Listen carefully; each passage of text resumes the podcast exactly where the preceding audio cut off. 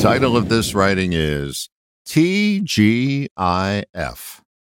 So I'm recording this on a Friday, and TGIF popped into my head. It seems to have more meaning than the traditional usage we put on it today. Perhaps it's an alternate acronym. TGIF. The gut isn't fallible. Sensations lose their meaning when they are subject to interpretation.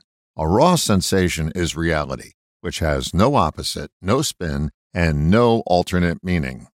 Gut feelings, sensations, are not debated before they are expressed. Only opinions and theories go through that process. What is your gut communicating that you keep ignoring while your head is busy weaving a story?